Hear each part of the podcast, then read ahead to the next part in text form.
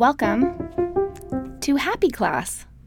This is a special bonus series of the Live Free Creative podcast where I, Miranda Anderson, give you a little bit of an inside scoop into my Master of Applied Positive Psychology program at UPenn. I am going to spend the 2022 2023 school year diving deep into the science of well being, answering the question what makes life worth living? And I'm excited to share little bits and pieces along the way with you. So, whether you're interested in what's it like being in graduate school as an almost 40 year old, or if you, like me, are interested in living a little bit better life, I hope that you'll enjoy these quick, thoughtful insights as to the things that I'm learning and what I think about them. Hop into my backpack. Let's head on in to Happy Class.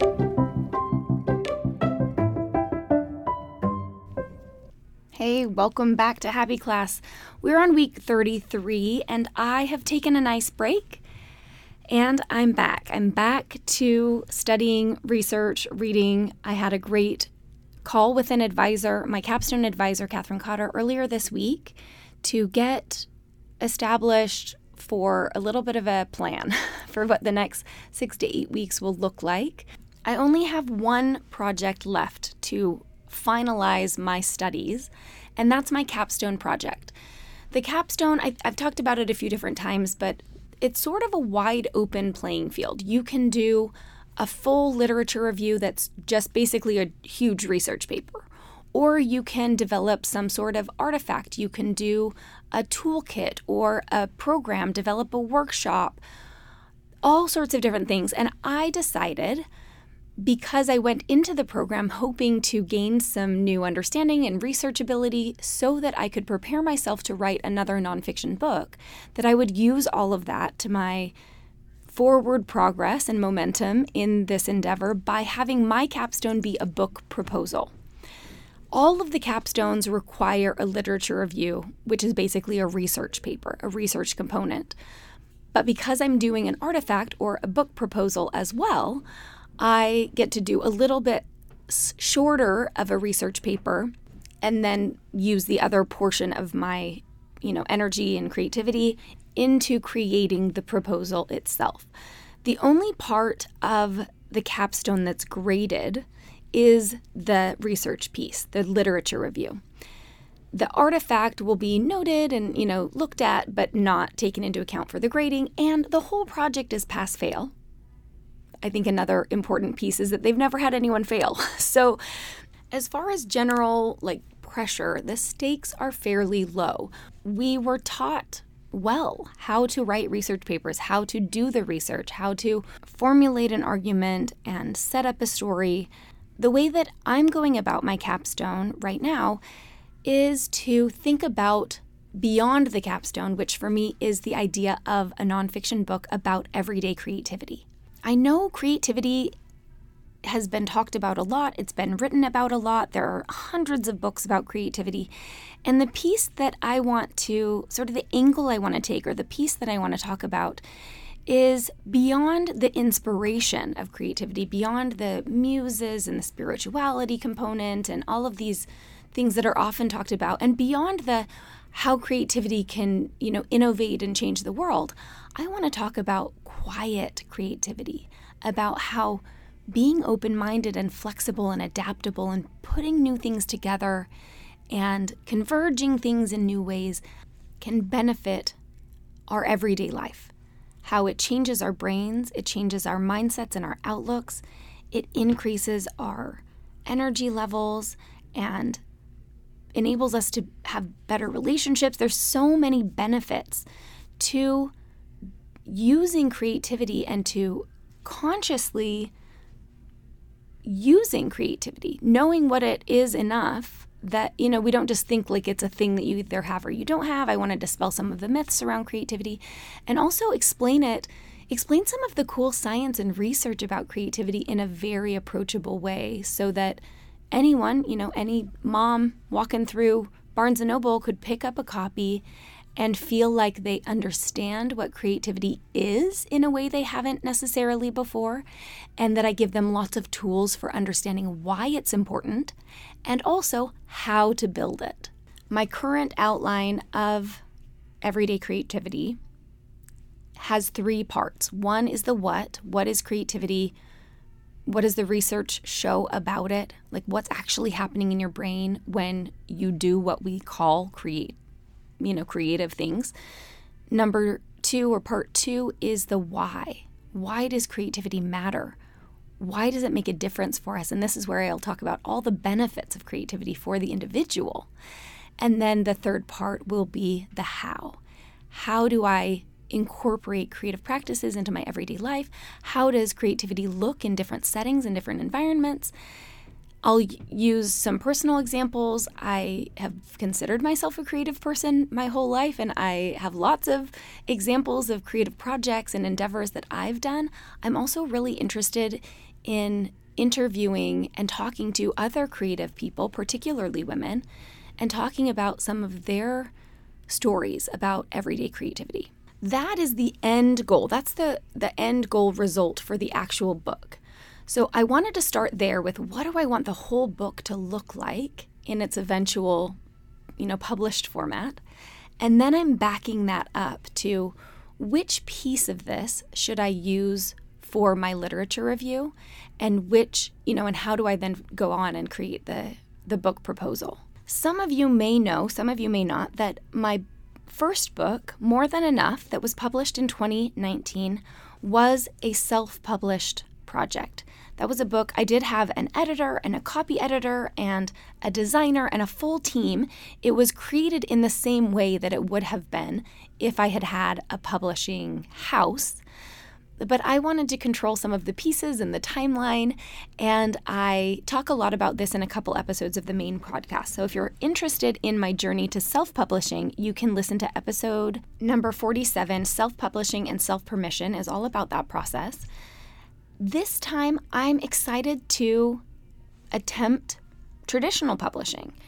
My audience looks a little bit different than it did in 2019. My own timeline and capacity looks different than it did.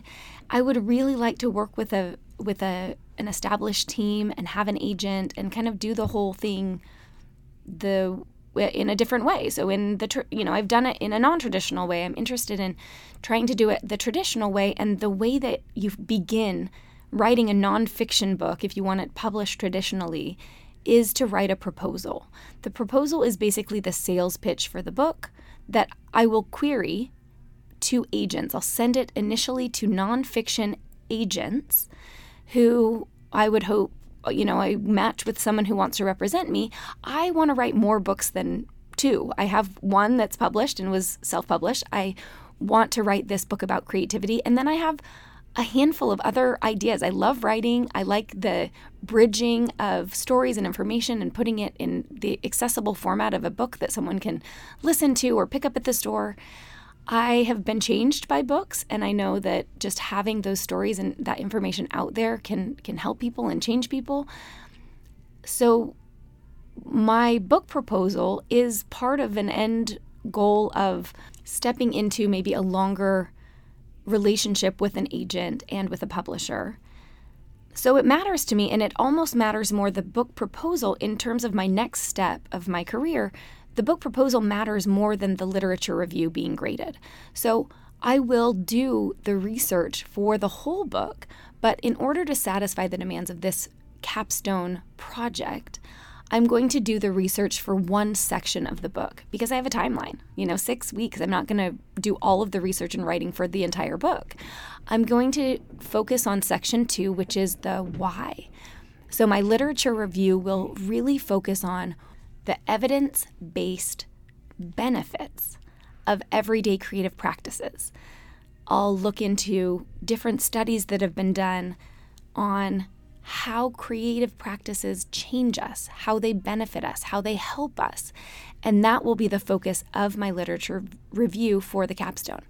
I'm so excited because I know intuitively a lot of benefits of creative practices and getting my you know, up to my elbows in research around it, I think will be really helpful for me, increase my understanding, and also increase my own motivation to make more space for creative practices in my everyday life. Once I have the literature review figured out and drafted, then I'll put some focus on the book proposal itself. I have a couple good examples of book proposals, luckily, because I have some great friends that are published authors. So I have a format to use as I'm kind of outlining my own book proposal. They're usually fairly robust. The examples I have are between 30 and 40 pages long, including proposed chapters and um, some sample chapters, marketing strategy and plan, a bio all about me like, why am I the person that wants to write this book? What do I bring to the table? Um, some comparable titles. Uh, other books out there that are would be on the same shelf that are kind of along the same lines. So there's a lot of sort of market research and uh, more professional marketing bio stuff happening in the proposal than what will be included in the literature review itself. And it makes sense that for this program, the, the book proposal, you know, the professors that are looking at it will be like, oh, this is interesting, but that's not where the research based work is. So the, the research will be in the literature review. And then, like I said, I'll use my literature review to write the stories and to write the the chapters and even though I'm only going to do the research for one of them in the next 6 weeks I will have sort of this framework of how to go about writing the book once I have it under contract. While it has felt really good to be a little bit on break from school, now I am ready to dive back in. I've set aside a couple days a week, some specific hours to work on my capstone. I'm planning on writing it similarly to when I wrote my book, More Than Enough, which it's a, it's much shorter, but just the process of having an outline and then dedicating specific days to specific pieces and going in and getting the work done and fleshing it out, drafting and then revising. I turn in the draft on July 1st of both the literature review and the book proposal. And then I'll get some feedback. And then I turn in the final on July 15th. I'm hoping that I can get as much done as possible in the next couple weeks just to front load it and give myself lots of space for revisions and editing because I know that that process is quite long. I also have a primary goal of enjoying this process of feeling how fun it is to do research about a topic that I'm really interested in and that I felt affect my life deeply. Once the official project is turned in, I also am responsible for creating a poster, which is kind of funny because it feels like grade school. And on the same token, I'm writing a paper about creativity. So, how fun to create a poster about my project. And there's a specific APA style format that I'll have to look into and figure out what exactly that means. That is due the end of July. So, my next several weeks are research and writing and reading. I uh, looked up the top 10 most well known books about creativity and ordered all of them. I've already read a couple. Let me read you the titles. I'm curious how many of these you've read. The top 10 books on creativity, according to Google, are Creativity, Flow, and the Psychology of Discovery and Invention by uh, Csikszentmihalyi. Big Magic, Creative Living Beyond Fear by Elizabeth Gilbert, which I've read and love. The Artist's Way by Julia Cameron, also I've read and loved it. Originals, How Nonconformists Move Through the World by Adam Grant. So excited, love him. Steal Like an Artist 10 Things Nobody Told You About Being Creative by Austin Kleon. I have seen this book all over, but I haven't read it yet. Creative Confidence Unleashing the Creative Potential Within Us All by Tom Kelley and David Kelley. The War of Art Break Through the Blocks and Win Your Inner Creative Battles by Steven Pressfield. Art and Fear Observations on the Perils and Rewards of Art Making by David Bayles and Ted Orland. Imagine How Creativity Works by Jonah Lehrer. And Create The Creative Habit Learn It and Use It for Life by Twyla Tharp. Those are the books that I've ordered. I'm sure that there, like I said at the beginning, there's hundreds of books about creativity. I actually ordered one earlier this year by Ashlee Gadd called Create Anyway The Joy of Pursuing Creativity in the Margins of Motherhood. I like that it's specific to moms, so I'm excited to dig into that as well. None of these books will be super helpful with my research because I'm supposed to be using peer reviewed articles and journal articles. However, I think they'll be exceptionally helpful as I'm preparing to write a book about creativity from maybe a little bit of a different tack. That's what I'm up to right now this week in Happy Class, friends. I hope to tell you more throughout the process, and I hope that you're having a fantastic week.